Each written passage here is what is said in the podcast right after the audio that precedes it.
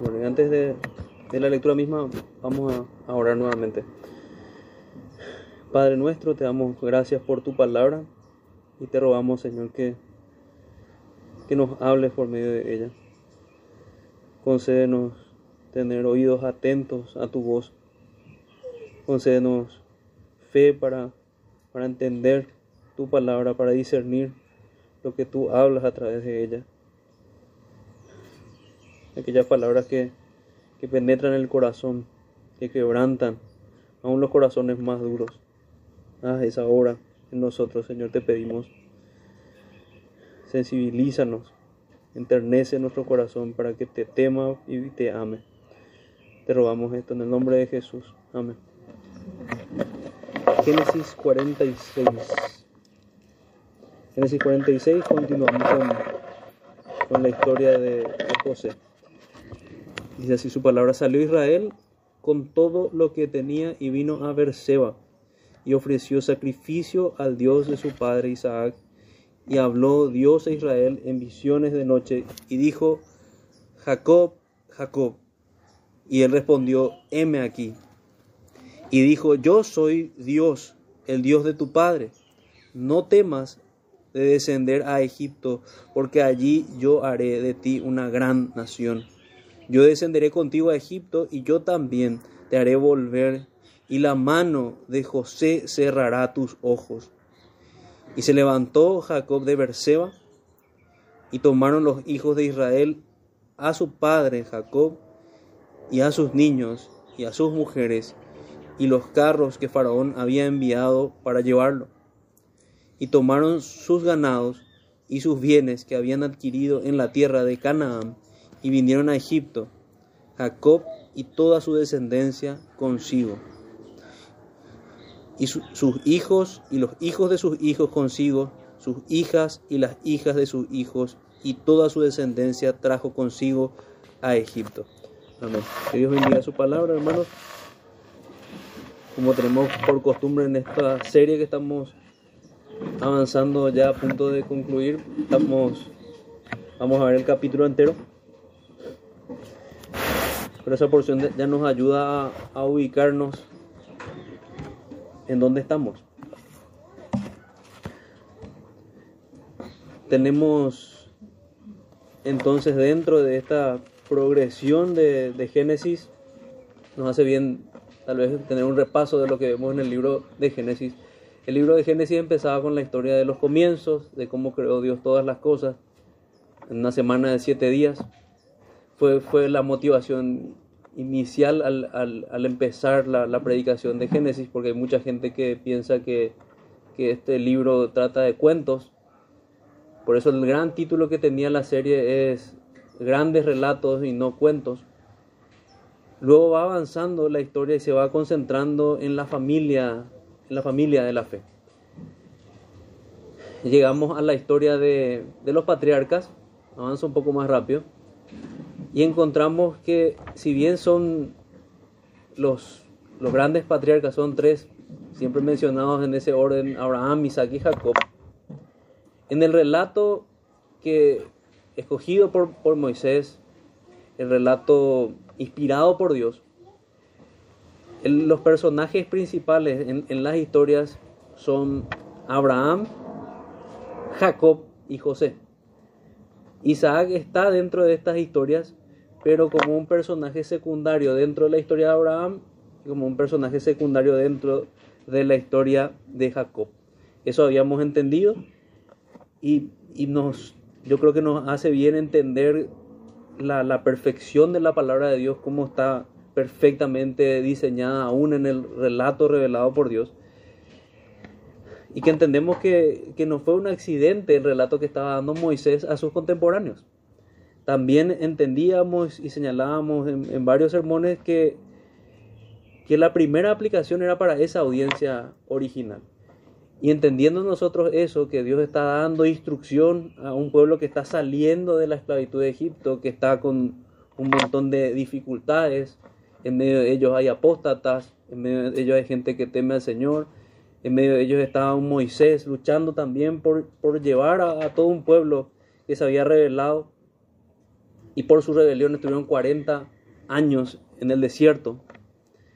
Y ese pueblo fue el, primero que, que, recibió esta, esta revelación. Y así también nosotros podemos aplicarlo de la misma forma. Tenemos peligros similares. Podemos tener entre nosotros apóstatas. Podemos tener el mismo peligro de la apostasía en nuestro propio corazón.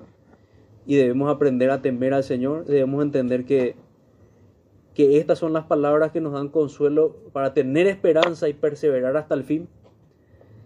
Y es parte de lo que vamos, vamos a ver hoy. Entonces estamos en, esa, en ese punto. Estamos en el relato de la vida de, de los hijos de Jacob, donde sobresale de una manera preponderante José. Podríamos incluso comparar lo que pasa con la Biblia como un como una filmación que empieza viendo la tierra desde arriba y se va metiendo cada vez más a detalle de lo que hay en esa tierra. Y estamos específicamente en la familia de Abraham y abarcamos cada vez más, más detalles. Antes el relato ocupaba periodos más largos de tiempo, pero el periodo que, relata es cada vez más corto. Podemos entender también que es así en particular con la, vida, la historia de, de José, porque hay innumerables tipologías, entiéndase por tipologías, comparaciones con la vida de Jesucristo, innumerables en la vida de José, y creo que es suficiente motivo para entender por qué se concentra en esta historia. Habíamos visto que Él es ejemplos que podían venir a nuestra mente. Él es el que perdona a sus hermanos, así como Jesucristo nos perdona a nosotros. Él fue el que fue vendido por monedas de plata, así como Jesucristo fue vendido con monedas de plata, y varias comparaciones. Hay tipologías en José, hay tipologías en Benjamín, habíamos visto eso. Entonces, con esta introducción de en qué lugar nos encontramos en esta narración, quisiera que vayamos eh, a nuestro capítulo 46, donde estamos. El título en esta mañana es Delante del Señor. Y con un doble énfasis tal vez, porque es delante del Señor, debemos vivir delante del Señor. Tenemos un ejemplo de cómo vivir delante del Señor, en cómo se comporta Jacob en este pasaje. Y delante del Señor es a donde, apuntamos estar, donde queremos estar.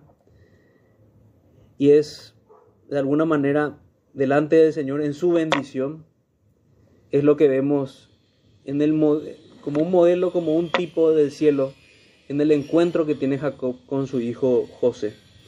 Entonces, en esas dos partes, si bien nuestro título es delante del Señor, en la primera parte vamos a ver en obediencia y adoración un modelo para nuestras vidas y en la segunda parte en la segunda parte vamos a ver en su, en su bendición un modelo del cielo. Entonces veamos este, este primer punto que es un modelo para nuestras vidas, obediencia y adoración. Salió Israel con todo lo que tenía y vino a Berseba y ofreció sacrificios. Bueno, recordemos el contexto más inmediato. Él había recibido muchas noticias nuevas juntas. Él no sabía que sus, sus hijos habían vendido a su, a su hijo José, a su hijo amado José, él ya lo tenía por muerto. Y aquí ellos, en el capítulo 45, le dan la noticia de que él estaba vivo. Se sorprende, no sabía cómo reaccionar. Y finalmente vuelve en sí, porque entra en una especie de shock lo que describe la, la escritura en el, en el capítulo 45 y él dice, voy a ir. Entonces dijo Israel, basta, José mi hijo vive todavía, iré y le veré antes que yo muera. Para él era suficiente ver a su hijo y morir, era suficiente consuelo. Recordemos también que él, lo único que estaba anhelando es que vuelvan a salvo sus hijos Simeón y Benjamín. Simeón que había quedado preso y Benjamín que con, con el temor de su alma él había entregado a sus hermanos que lo llevaran como condición de, aquel Sacnac Panea que era, sabemos que José, pero era el nombre que que se le asignó como principal en, Egipto, como gobernador de Egipto. Ellos se mueven así por la necesidad, porque sin ese alimento iban a morir. Pero pese a todos esos temores, el Señor da vuelta a esto, hay una reconciliación, hay una reconciliación con su entre todos estos hermanos. Y hay algo que que Jacob no se esperaba va a volver a ver a su hijo. Eso es lo que vamos a ver ahora en, este, en esta escena. Pero lo que nos, llama, nos debería llamar la atención es que él no fue movido simplemente por sus emociones. Cualquiera en, la posición de, de, Jacob diría, bueno, ya, mi hijo está vivo, me subo en el primer colectivo y me voy a, verlo. ¿sí? Pero, pero José, eh, digo Jacob, sopesó todas las dificultades que tenía hizo lo que manda la escritura que debemos hacer. Si estamos tristes, debemos hacer oración. Recordábamos ayer. Si estamos alegres, debemos cantar alabanza. El texto en realidad apunta a que en todo momento debemos acercarnos al Señor. Sea cual sea nuestro estado de ánimo, todo debe llevarnos a la oración. Él debe estar delante de nosotros todo el tiempo. Por eso el título delante del Señor. Delante del Señor. Los profetas decían, vive Jehová en cuya presencia estoy, así debemos vivir nosotros. Y así estaba viviendo Jacob. Un Jacob que lo vimos madurar, lo vimos en sus pecados, pero lo vemos en un punto de madurez en este punto. Ya sufriendo, incluso podríamos pensar en las consecuencias de sus propios pecados, en el engaño de sus hijos. Él había sido un engañador, pero esto había, terminado ya sus hijos habían revelado aquel engaño, él había tenido el consuelo del Señor en volver a ver a su hijo como resucitado de los muertos.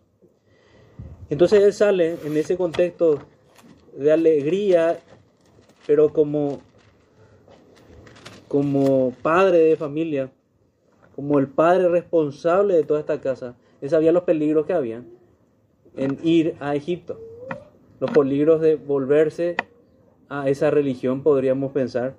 Los peligros de alejarse de la tierra prometida, porque recuerden que ellos están moviéndose de acuerdo a la promesa, eso ocurría desde Abraham. Y por eso no es un accidente que él fuera a Berseba, estaba cierto por el camino, pero Berseba era un lugar histórico. Berseba era un lugar donde Abraham había hecho un pacto, justamente había hecho un pacto con Abimelech, en un contexto similar, ahora iban a terminar haciendo pacto también con, Egipto. Y su nombre se desprende también de, ese pacto, de esos animales que, él, que eran siete animales que él había ofrecido a Abimelech. Berseba era el lugar donde Jacob mismo, del cual él se había, había salido para ir a tener su encuentro en Betel, donde él había visto esa, esa escalera al cielo, donde el Señor se le había aparecido, donde el Señor había confirmado su fe, había tenido esa batalla con, con el Señor. Entonces, era un lugar histórico. Él se va y busca al Señor en un lugar donde sus emociones y la misma historia de su familia, la misma historia de la fe estaba involucrada y se va para ofrecer sacrificio al Dios de su padre Isaac, el Dios de Abraham y el temor de Isaac, como describe la escritura en otra porción. Él es alguien que tiene a Jehová como su Dios y que teme a Jehová. Por tanto, le obedece, porque era mandato del Señor, él tenía que salir. Pero también va y consulta al Señor. Lo que otro, otra de las aplicaciones que podemos tomar, otro de los ejemplos que podemos tomar. Nosotros no, no deberíamos tomar decisiones a lo loco o porque simplemente nos gusta algo o porque nos parece bien. Deberíamos analizarlo conforme a la escritura, deberíamos orar al Señor. Así deberíamos tomar decisiones. Deberíamos hablar en el espíritu de los profetas. Cuando nos dice la escritura, si tu presencia no va conmigo, no me hagas salir de aquí. Eso deberíamos decir nosotros. Y todo eso, ese espíritu es el que se puede ver en, Jacob. Sale él, salió Israel con todo lo que tenía, vino a Berseba y ofreció sacrificio al Dios de su padre Isaac. Otra de las cosas que tenemos con el sacrificio, él va para adorar al Señor. ¿A qué apunta el sacrificio? Es el sacrificio propiciatorio, es el sacrificio del Cordero, es el sacrificio que apunta a Jesucristo, que apunta al perdón de los pecados, que apunta a una segura comunión con el Señor la comunión revelada por Dios, en los términos que, Dios estableció, por medio de un sacrificio propiciatorio. Él se acerca así. Esta mañana se mencionaba que no fue un accidente que, que a Abel ofreciera un sacrificio. El tema de los sacrificios sustitutorios. Este tema ya fue revelado en las escrituras desde el principio y es el único medio que Dios estableció para el perdón de los pecados.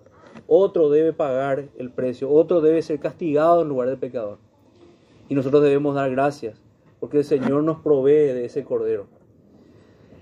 La famosa frase que es mal utilizada, que ya mencionamos varias veces, el Jehová Jireh, Dios proveerá, se da en contexto en el cual ellos no sabían qué sacrificar.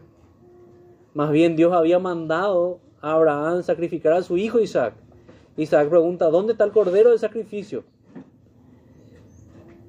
Y Abraham responde, Dios proveerá, Jehová Jireh. Frase realmente objeto de blasfemias hoy día y de herejías, porque lo utilizan para provisión económica. Y en realidad es una provisión espiritual de un sacrificio propiciatorio, de un sustituto que va a morir en tu lugar, Isaac. Eso es lo que estaba hablando su padre. Y efectivamente fue así. Cuando Abraham estaba a punto de bajar el cuchillo sobre, sobre su hijo, el Señor lo detiene y le muestra que había un cordero. Ese cordero que, que aparece allí de una manera milagrosa, ese es nuestro Señor Jesucristo. Sobre él nuestro Padre Celestial desata toda su ira. Todo ese, ese cuchillo que, que iba a caer sobre, sobre Isaac, podemos decir, cayó sobre Jesucristo. Y es eso lo que es representado aquí con los sacrificios. No es una mera práctica del antiguo Israel, es una práctica que apunta a Jesucristo. ¿Y por qué ya no está vigente eso hoy día? Porque se cumplió en Cristo. Él es el Cordero de Dios que quita el pecado del mundo. Nosotros nos acercamos a adorar al Señor, pero lo que hacemos hoy ya no es sacrificar cordero, sino que es recordar al cordero, como hicimos esta mañana. Recuerden que decíamos que esto hacemos todas las veces que bebemos esta copa anunciando su muerte. Leer de vuelta el pasaje de Corintios, pero no simplemente parafrasearlo. Así pues, todas las veces que comiereis este pan y bebiereis esta copa, la muerte del Señor, anunciáis hasta que Él venga. Eso es lo que nos toca hacer. Anunciamos la suficiencia de su muerte. Y que eso es suficiente para esa comunión prometida el día que Él regrese. Esa era la seguridad de la comunión también en el caso de Isaac. Digo, en el caso de Jacob. Jacob estaba viendo aquel sustituto por medio de este tipo que era el Cordero. Él estaba viendo para adelante y nosotros estamos viendo para atrás la obra ya concluida de Jesucristo. Vayamos al versículo 2. Y habló Dios a Israel en visiones de noche y dijo, Jacob, Jacob. Y él respondió, heme aquí. Nuevamente una similitud con el apóstol Pablo una similitud con el apóstol Pablo. De la misma manera, cuando él lo perseguía, recordamos que a Pablo, Pablo escucha, Saulo, Saulo, ¿por qué me persigues? Y él responde de una manera similar, heme aquí, Señor, ¿qué quieres que yo haga? Responde como un siervo. Ya no hay nada que hacer cuando somos encontrados por el Señor, debemos anhelar servirle. Y si nos encuentra en pecado, debemos rogarle que nos perdone como fue en el caso de Pablo. Imagínense, él encontró al Señor en medio de su pecado. pero se arrepintió. Heme aquí, Señor, ¿qué quieres que haga? ¿Qué quieres que haga? Entonces tenemos obediencia y adoración, habíamos visto, en Berseba, lugar histórico para, para él, para Abraham, para Isaac. El Dios de Abraham y temor de Isaac, Dios de sus padres. Y aquí vemos la bendición de su palabra. Si bien nosotros estamos acostumbrados a ver la palabra de Dios ya escrita, ya terminada, la revelación completa, la revelación en este punto en la historia, en el punto particular de cuando estaba aún vivo José, cuando estaban vivos todos los patriarcas, los doce hijos de, Jacob, era una revelación que iba en aumento, una revelación que estaba progresando, aún en progreso. Hoy día esta revelación ya está concluida. Por tanto, nos equivocaríamos muy grande si pensamos que Dios puede seguir hablándonos de esta forma. Dios ha dicho que su palabra está completa y que nadie debe añadir a las escrituras. Como dijo un antiguo predicador, si las nuevas revelaciones estuviesen conforme a las escrituras, entonces son innecesarias porque ya están en las escrituras. Y si son contrarias a las escrituras, son herejías. Por tanto, son innecesarias. Si de verdad creemos que la escritura está completa, Dios, como dice nuestra confesión, ya ha cesado de hablar de esa manera. Él habló en mucho tiempo a los padres, por los profetas, de diferentes maneras, por visiones, por sueños, de manera audible, de muchas maneras. Y aquí estamos viendo que hay visiones. Versículo 2, y habló Dios a Israel en visiones de noche y dijo, Jacob, Jacob, y él respondió, heme aquí, él respondió como un siervo de Dios. Me pregunto, ¿respondemos nosotros así? ¿Somos de los que la Biblia describe como aquellos que voluntariamente se entregarían al Señor como sus esclavos? Hay una linda imagen de, esclavitud en el Antiguo Testamento de esclavos que voluntariamente decidían, si bien tenían el derecho de poder ser liberados en años de, jubileo, ellos decían, no, yo no quiero ser liberado, yo quiero quedar en la familia de mi amo. Y se horadaban las orejas como señal de ese pacto perpetuo con esa familia, por amor a su amo. Me pregunto, ¿es ese nuestro corazón? En realidad, nosotros queremos servir hacia el Señor, viendo que hemos encontrado un mejor Señor, viendo que antes estábamos bajo un tirano terrible que solamente nos guiaba a pecar, bajo la potestad del príncipe de las tinieblas. Si de verdad valoramos todo lo que el Señor hizo a nuestro favor, desearíamos servirle así. Desearíamos ser más parecidos al Señor, más parecidos a sus apóstoles, más parecidos a sus profetas, más parecidos a Jacob en este punto. Y que nuestro M aquí sea sincero. Que nuestro M aquí pueda ser pronunciado así, Señor, ¿qué quieres que haga? Y que no sea mentiroso. Que sea en verdad. Que el Señor dé las instrucciones y nosotros podamos ir a cumplirlas. Si no es así, realmente estamos a tiempo de pedir perdón a Dios y empezar a cumplir nuestros votos, empezar a, vivir de una manera diferente. Esa es la bendición que tenemos al escuchar los sermones, al buscar la palabra de Dios. Versículo 3 dice, y dijo, yo soy Dios, el Dios de tu Padre. No temas de descender a Egipto, porque allí yo haré de ti una gran nación. Aquí está lo que les decía. Jacob se acerca en oración porque había temores. Él entendía que iba a ver a su hijo, pero había temores. ¿Qué va a ocurrir en Egipto? Él sabía, él recordaba las palabras dadas por Dios a Abraham que iban a ser esclavizados en Egipto. Ellos tenían en cuenta eso. Pero no obstante, el Señor les guía, le da consuelo y le dice que persevere en ese camino, que Él estaría con él, que era correcto en ese contexto ir a Egipto. Yo soy el famoso yo soy. Él es. una manera en la cual la escritura describe a nuestro Dios como alguien incomparable. Cuando le preguntan a Moisés, ¿cómo voy a decirle que me has enviado y decirle que yo soy? No hay forma de compararlo. Él es el que es. No podemos decir Él es como el becerro que Aarón se quiso fabricar. No, ahí está el error de la, la imaginación. Él es el que está descrito en las escrituras. Por eso se describe así como Él es, el que es, yo soy, Dios, el Dios de tu Padre, el Dios del pacto. No temas descender a Egipto. Te consuela en medio de sus temores.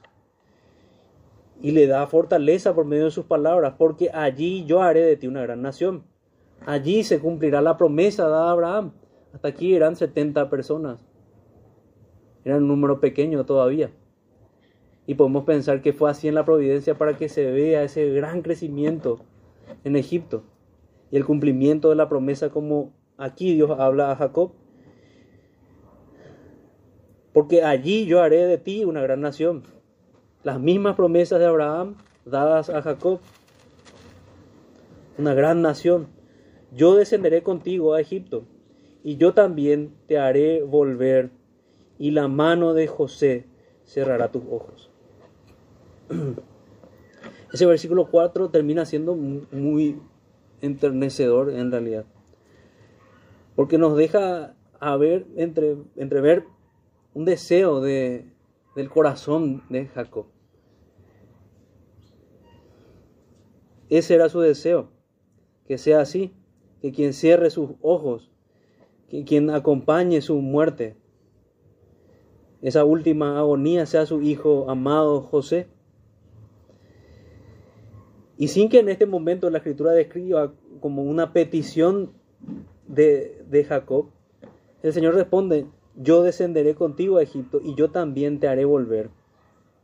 Y la mano de José cerrará tus ojos. Es importante ese yo también te haré volver. Porque una de las instrucciones que, que va a dar Jacob a su hijo José es que su cuerpo debía volver a aquel lugar en Mandre donde se había comprado este lugar de sepultura. Y que dijimos en su momento que era una manera que, aún en su muerte, ellos daban testimonio de su fe. Porque ese era el lugar que Dios había prometido. Ese era el lugar que finalmente nosotros vemos que termina conquistando Josué. En cumplimiento de las promesas de aquella tierra prometida que no es más que otra cosa que un tipo de nuestra Canaán celestial. Todo lo que termina viviendo este pueblo termina siendo viviendo como para nuestra enseñanza, como un tipo de lo que nosotros experimentamos.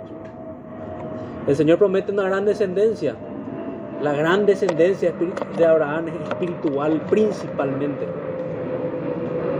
Y viene de la tribu de Judá, de nuestro Señor Jesucristo. Todos aquellos que están escondidos en Cristo, en todos aquellos se, se cumple la promesa de Abraham. Y el Señor cumple sus promesas que aún de las piedras hacen nacer hijos. Y es bueno que veamos la historia completa siempre de esa forma. Vemos las promesas dadas a Israel, pero como un tipo, como una comparación de su iglesia. Yo descenderé contigo a Egipto. Él ya tenía la garantía. La presencia del Señor iba a ir con ellos. Con él. Fíjense que es similar a lo que pasaba con el pueblo que salía del desierto. La presencia del Señor iba con ellos en la nube, en la columna, en la columna de fuego y en la nube. La presencia del Señor. Ellos no debían moverse si la presencia del Señor no iba con ellos. También debemos pensar de la misma manera. Lo principal es buscar hacer la voluntad del Señor y estar en su presencia. Poder decir con limpia conciencia, como decíamos recién, vive Jehová en cuya presencia estoy. Vivo en la presencia del Señor. Yo temo a Dios. yo descenderé contigo, yo también te haré volver, y la mano de José cerrará tus ojos. Y se levantó Jacob de Berseba, se levanta de este tiempo de adoración, se levanta de su oración, Y tomaron los hijos de Israel a su padre Jacob y a sus niños y a sus mujeres y los, en los carros que Faraón había enviado para llevarlo. Quiere decir que ya los hijos ayudaron a su padre y a sus hijos, a sus niños, a subir a estos carros de Egipto que había mandado José, que había mandado el faraón. Porque habíamos visto que no solamente era mandato de José, sino que era mandato de faraón que vayan y busquen a la familia de José. Los carros de faraón, a los niños, a sus mujeres que había enviado para llevarlo. Recuerden que también tenemos un tipo de nuestro llamado a ir contra el Señor. Ellos incluso llevaron algunas cosas, pero el mandato incluso era así como están, sin ver mucho, mucho de lo que tienen. Y así vamos a ir también nosotros, nadie va a llevar nada de aquí. Más bien lo que llevaron era para mostrarse como gente que no, no tenía el corazón de aprovecharse de la tierra de Egipto, sino más bien que tenían ellos que llevar, que tenían ellos que aportar, que eran laboriosos también. Se levantó de Berseba, cargaron entonces a Israel, a los niños, a las mujeres, y tomaron sus ganados también y sus bienes que habían adquirido en tierra de Canaán, y vinieron a Egipto, Jacob y toda su descendencia consigo, y sus hijos y los hijos de sus hijos consigo, sus hijas y las hijas de sus hijos y toda su descendencia trajo consigo a Egipto y estos son los nombres de los hijos de Israel que entraron en Egipto. Y ahí vamos a ver una lista de esos nombres, lo vamos a leer. Pero hasta aquí básicamente es lo que avanzamos en esta, en esta primera parte. Vemos, hicimos esa salvedad de, ese continuismo vigente por una revelación aún en progreso. Hoy la revelación ya está completa. No ha, nos ha sido revelado Cristo ya en su plenitud Vemos aquí una familia salvada de la muerte. Toda esta familia fue salvada de estos siete años de hambre, de una de las peores muertes que podemos pensar. Llamativamente, la muerte que vemos que sufre el Señor Jesucristo en parte porque Él describe que tiene sed. Un ejemplo de comunión con Dios es lo que tenemos en todo lo largo de esta, de esta primera parte. Así es como nosotros debemos entrar en comunión con el Señor, obedeciéndolo, adorándolo, esperando en Él, buscando hacer su voluntad, esperando en oración. Creo que es una de las cosas que nos olvidamos. Siempre decimos, tenemos que orar, pero tenemos que añadir a ese tenemos que orar, tenemos que esperar en oración también. Porque Dios va a honrar esa fe esa fe de esperar la respuesta de esas oraciones y dar gracias. Eso da gloria a Dios, poder dar gracias por las oraciones contestadas. Entonces veamos a esta gran familia salvada para luego ir a nuestra segunda parte. Sus hijos y sus hijas, versículo 8, y estos son los nombres de los hijos de Israel que entraron en Egipto. Jacob y sus hijos, Rubén, el primogénito de Jacob, y los hijos de Rubén, Anoc, Falú, Jezrom, y Carmi, los hijos de Simeón, Jamuel, Jamín, Oat, Jaquín, Soar y Saúl, hijo de la cananea, los hijos de Leví, Gersón, Oat y Merari, los hijos de Judá, Er, Onán, Sela, Fares y Sara, mas Er y Onán murieron en la tierra de Canaán, y los hijos de Fares fueron Esrom y Hamul. Los hijos de Isaacar, Tola, Fua, Job y Simrom. Los hijos de Zabulón, Seret, Elom y Jaleel. Estos fueron los hijos de Lea, los que dio a luz Jacob en Padan Aram, y además su hija Dina, 33 las personas, todas de sus hijos e hijas, los hijos de Gad, Sifión, Agi, Esbom, Suni, Eri, Arodi y Areli, los hijos de Aser, Imna, Isua, Isui, Bería y Sera, hermana de ellos. Los hijos de Bería, Eber y Malquiel. Estos fueron los hijos de Silpa, la que Labán dio a su hija Lea y dio a luz estos a Jacob por todas dieciséis personas. Los hijos de Raquel, mujer de, de Jacob, José y Benjamín, y nacieron a José en la tierra de Egipto Manasés y Efraín, los que le dio a luz a Senat, hija de Potifera, sacerdote de Om. Los hijos de Benjamín fueron Bela, Bequer, Asbel, Gera, Naamam, Ei, Ros, Mupi, Mupim, Upim y Art. Estos fueron los hijos de Raquel que nacieron a Jacob por, toda, por todas catorce personas. Los hijos de Dam, Usim, los hijos de Neftalí, eh, Jaseel, Suni, Gerser y Silem. Estos fueron los hijos de, No se encontró de, texto en esa ubicación. de Bilha, la que dio Labán a Raquel su hija, y dio a luz estos a Jacob por todas siete personas. Todas las personas que vinieron con Jacob a Egipto, procedentes de sus lomos, sin las mujeres de los hijos de Jacob, todas las personas, sesenta y seis. Y los hijos de José, que le nacieron en Egipto, dos personas, todas las personas de la casa de Jacob que entraron en Egipto fueron setenta. Aquí tenemos, en cuanto a este número, tal vez un misterio, ¿no? Los comentaristas tampoco saben muy bien cómo resolver esta, esta cuestión. No vamos a decir en ningún momento, en ninguna manera que hay error en las escrituras, pero sí debemos señalar que en Hechos capítulo 7, versículo 14, señalan 75 personas y aquí señala 70 personas. Eh, esa diferencia no sabemos muy bien de dónde proviene, pero no nos vamos a, meter en eso. Pueden ser de mismos familiares o los hijos de, de los hijos de, de José, que fueron tomados como medias tribus.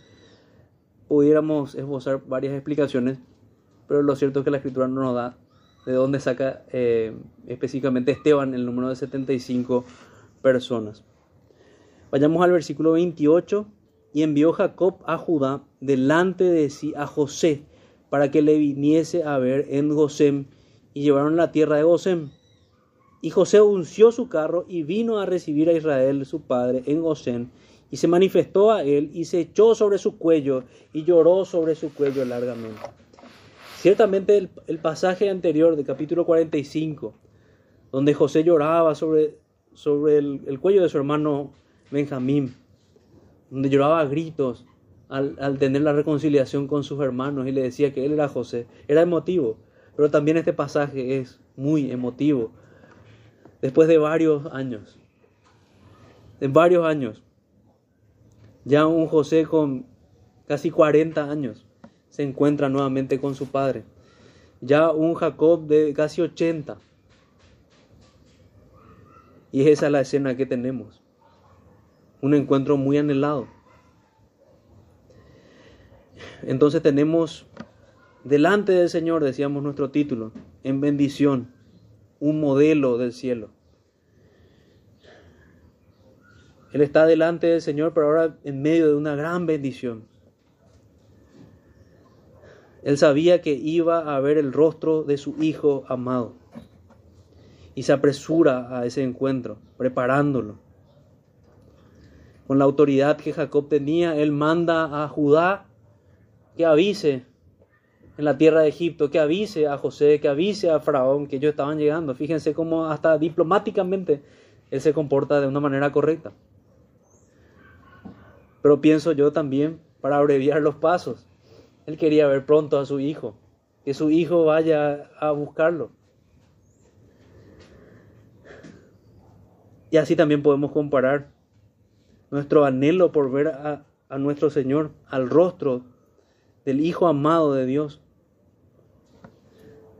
de nuestro bendito Señor. Así debería ser y deberíamos estar preparando ese momento, anhelando ese momento, que no haya estorbo para ese día, alejándonos cada vez más de los pecados que aún nos asedian, diciendo con el apóstol Pedro, basta ya el tiempo pasado para hacer estas cosas que hacíamos antes, apresurando el encuentro.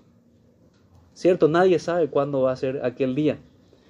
Incluso, incluso lo mismo podemos decir de Jacob. Jacob decía, yo solamente quiero ver a mi hijo y ya puedo morir en paz. Pero él no murió en ese momento, él vivió unos años más. Bastantes años más. Se apresura al encuentro y luego llega a ver el rostro de su hijo amado. El, el abrazo fue largo, el llanto fue largo, como un reflejo del largo tiempo de separación, largo y doloroso tiempo de separación que habían tenido. Entonces volvamos a leer esto. Y envió Jacob a Judá delante de sí a José. Entonces va Judá, Judá quien había sido de intercesor, un buen intercesor, aquí nuevamente es colocado como un intercesor entre su padre y José, para que le viniese a ver en José, para que le dijese a su hijo, fíjense cómo, si bien su hijo era la autoridad en, en Egipto, él tenía autoridad sobre su hijo y manda a su hijo que vaya a buscarlo. Y llegaron a la tierra de Gosén, y José unció su carro y vino a recibir a Israel, su padre, en Gosén. José obedeció reconociendo esa autoridad de su padre, pero también por el amor que tenía a su padre, él quería verlo. Lo primero que él preguntaba, ¿vive aún vuestro padre? Aún antes de revelarse como, como José. Él quería ver vivo a su padre. Él quería ver a su padre. Él quería interactuar con él, quería abrazarlo. Ay, no podemos dejar de ver esto. Hay una cuestión emocional que debe estar también ligada en nuestra devoción al Señor. No es solamente el intelecto que debe estar involucrado, debe estar involucrado. Debemos crecer en el conocimiento, como decíamos. Pero nuestro corazón debe estar lleno del amor al Señor. Debe anhelar, así como, como José a su padre, así como su padre a José, nosotros debemos anhelar a nuestro Señor. De verdad, estar de rodillas delante de nuestro Señor como un anticipo de estar en comunión con Él en el cielo debe ser algo muy gratificante para nosotros, algo muy consolador. Y no debemos olvidarnos que es así. Porque en medio de las dificultades, en medio de las luchas, en medio de los pecados que nos asedian, lastimosamente nuestra concupiscencia nos va a guiar a no hacerlo. A matarnos de hambre, de cierta forma. Pero si en verdad somos del Señor, vamos a buscar esto como agua en el desierto, comunión con el Señor. Entonces Israel dijo a José, muera yo ahora, nuevamente, ya que he visto tu rostro y sé que aún vives. Eso es suficiente. Eso era suficiente para él, era suficiente consuelo. Pero como el Señor tiene acostumbrado, Él contesta las oraciones aún más abundantemente de lo que nosotros pedimos. Y Él tuvo varios años para compartir con su, con su hijo Jacob perdón, con su hijo José.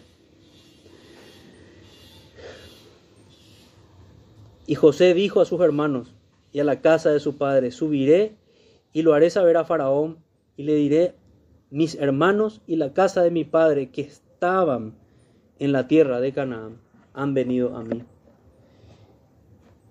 Y los hombres son pastores de ovejas porque son hombres ganaderos y han traído sus ovejas y sus vacas y todo lo que tenían.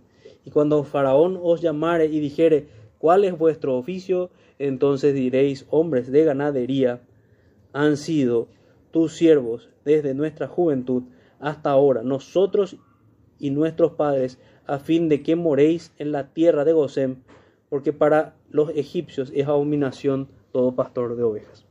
Y hasta ahí nuestra, nuestra lectura de hoy. Nuestras aplicaciones entonces en nuestras dos partes son, tenemos un modelo para nuestras vidas en obediencia y adoración y tenemos un modelo del cielo en la bendición que tiene Jacob al volver a ver a su hijo. Es la bendición que anhelamos al poder ver a nuestro Señor, que no debemos olvidar, que no debe ser un anhelo de los primeros años de la fe, sino que debe ser el anhelo de la vida de la fe.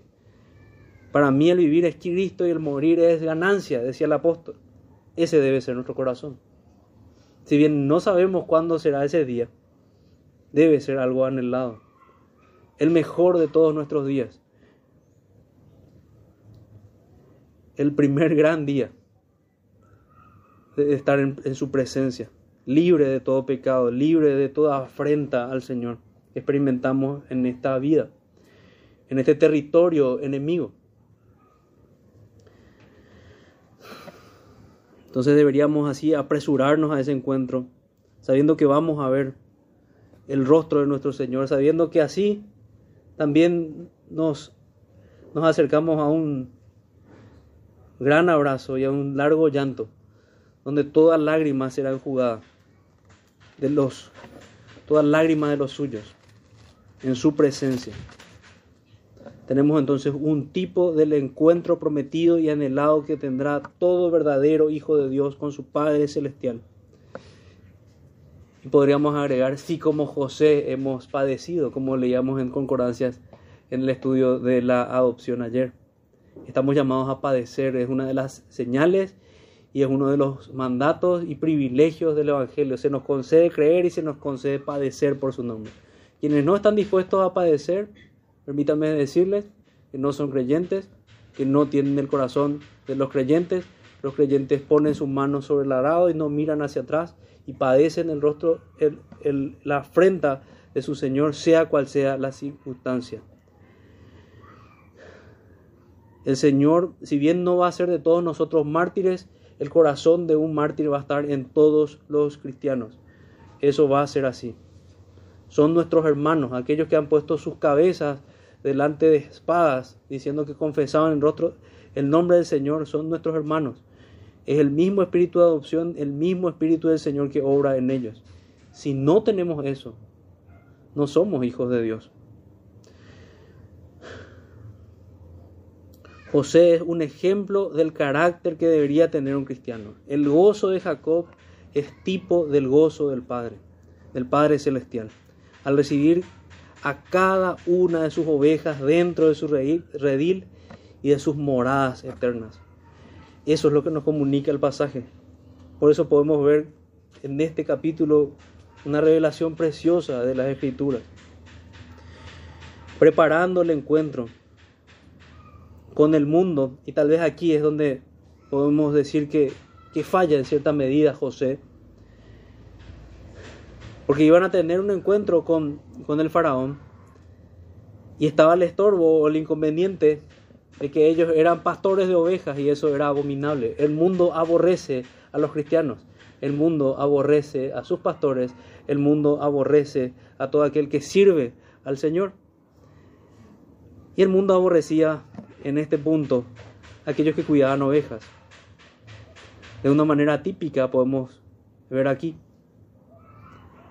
Y si bien podría parecer prudencia, el eufemismo que quiere utilizar eh, José aquí, diciendo que más bien que eran ganaderos, que eran pastores de ovejas, pero más bien genéricamente eran ganaderos, es un error. En realidad, de lo que hablábamos antes, ese espíritu del que va a decir la verdad a pesar de las consecuencias, es el que debería estar en nosotros. Y es lo que se ve en el capítulo 47, porque cuando Jacob se presenta al faraón, él no le dice que era ganadero, él le dice que era pastor de ovejas. Y no es un detalle menor. Esas ovejas que él llevaba eran las ovejas que iban a ser utilizadas para los sacrificios que ellos debían hacer en la adoración. Tal vez incluso podemos pensar que justo a tiempo había llegado Jacob para fortalecer la fe de su hijo. ¿Hace cuánto que él no participaba en estos actos de adoración? Porque por lo visto él no se identificaba como un pastor de ovejas. como alguien que sacrificaba ovejas, sacrificios al Señor. Entonces, como aplicación, deberíamos recordar que hay prudencia que en verdad es falta de fe. Hay cuestiones que no podemos expresarlas con eufemismos. Doy un ejemplo de eufemismo. El mundo, en lugar de decir es pecado, dice es un error, es una debilidad que tengo, no es pecado. Ese es el nombre que debemos darle. El eufemismo aquí es somos ganaderos. Debían decir, y como Jacob lo dijo, somos pastores de ovejas. A pesar de que nos aborrezcan, nosotros debemos decir, somos cristianos, tememos al Señor, te voy a hablar del Señor. Y si realmente mi Señor no tiene cabida en este lugar, no tengo nada que hacer en comunión contigo. Un ejemplo parecido sería decir nomás que sos religioso, en lugar de decir que sos cristiano. Entonces eran pastores, no, no, no de manera genérica ganaderos. Perseveremos entonces en la verdad de la fe, aunque el filo de la espada apeligre caer sobre nuestras cabezas. Eso es lo que podemos decir finalmente con esa actitud que ya vamos a ver en el capítulo 47 que toma Jacob al presentarse a Faraón. Hemos visto entonces el pasaje en estas dos partes, hermanos. Un modelo para nuestras vidas y un modelo del cielo. Dos preguntas y terminamos. ¿Anhelamos realmente vivir así? En presencia del Señor, obedeciéndole a Él, renunciando a todas las cosas que ofrece este mundo. Anhelamos realmente estar en el cielo. Porque en contraposición, quien no anhela vivir aquí delante del Señor, en verdad no anhela estar en el cielo. Anhela un cielo en el cual no está el Señor. Y terminará en un lugar en donde está el Señor, pero donde está su castigo, si es, el caso. Entonces terminemos, hermanos, orando, rogando al Señor, porque este temor y este amor esté en nosotros. Padre nuestro, Dios Santo que estás en los cielos, te damos las gracias nuevamente por tu palabra. Te damos las gracias por tus exhortaciones. No son nuestras exhortaciones, no son exhortaciones de tus predicadores, si son, sino son exhortaciones tuyas y vienen de tu palabra, Señor. Principalmente.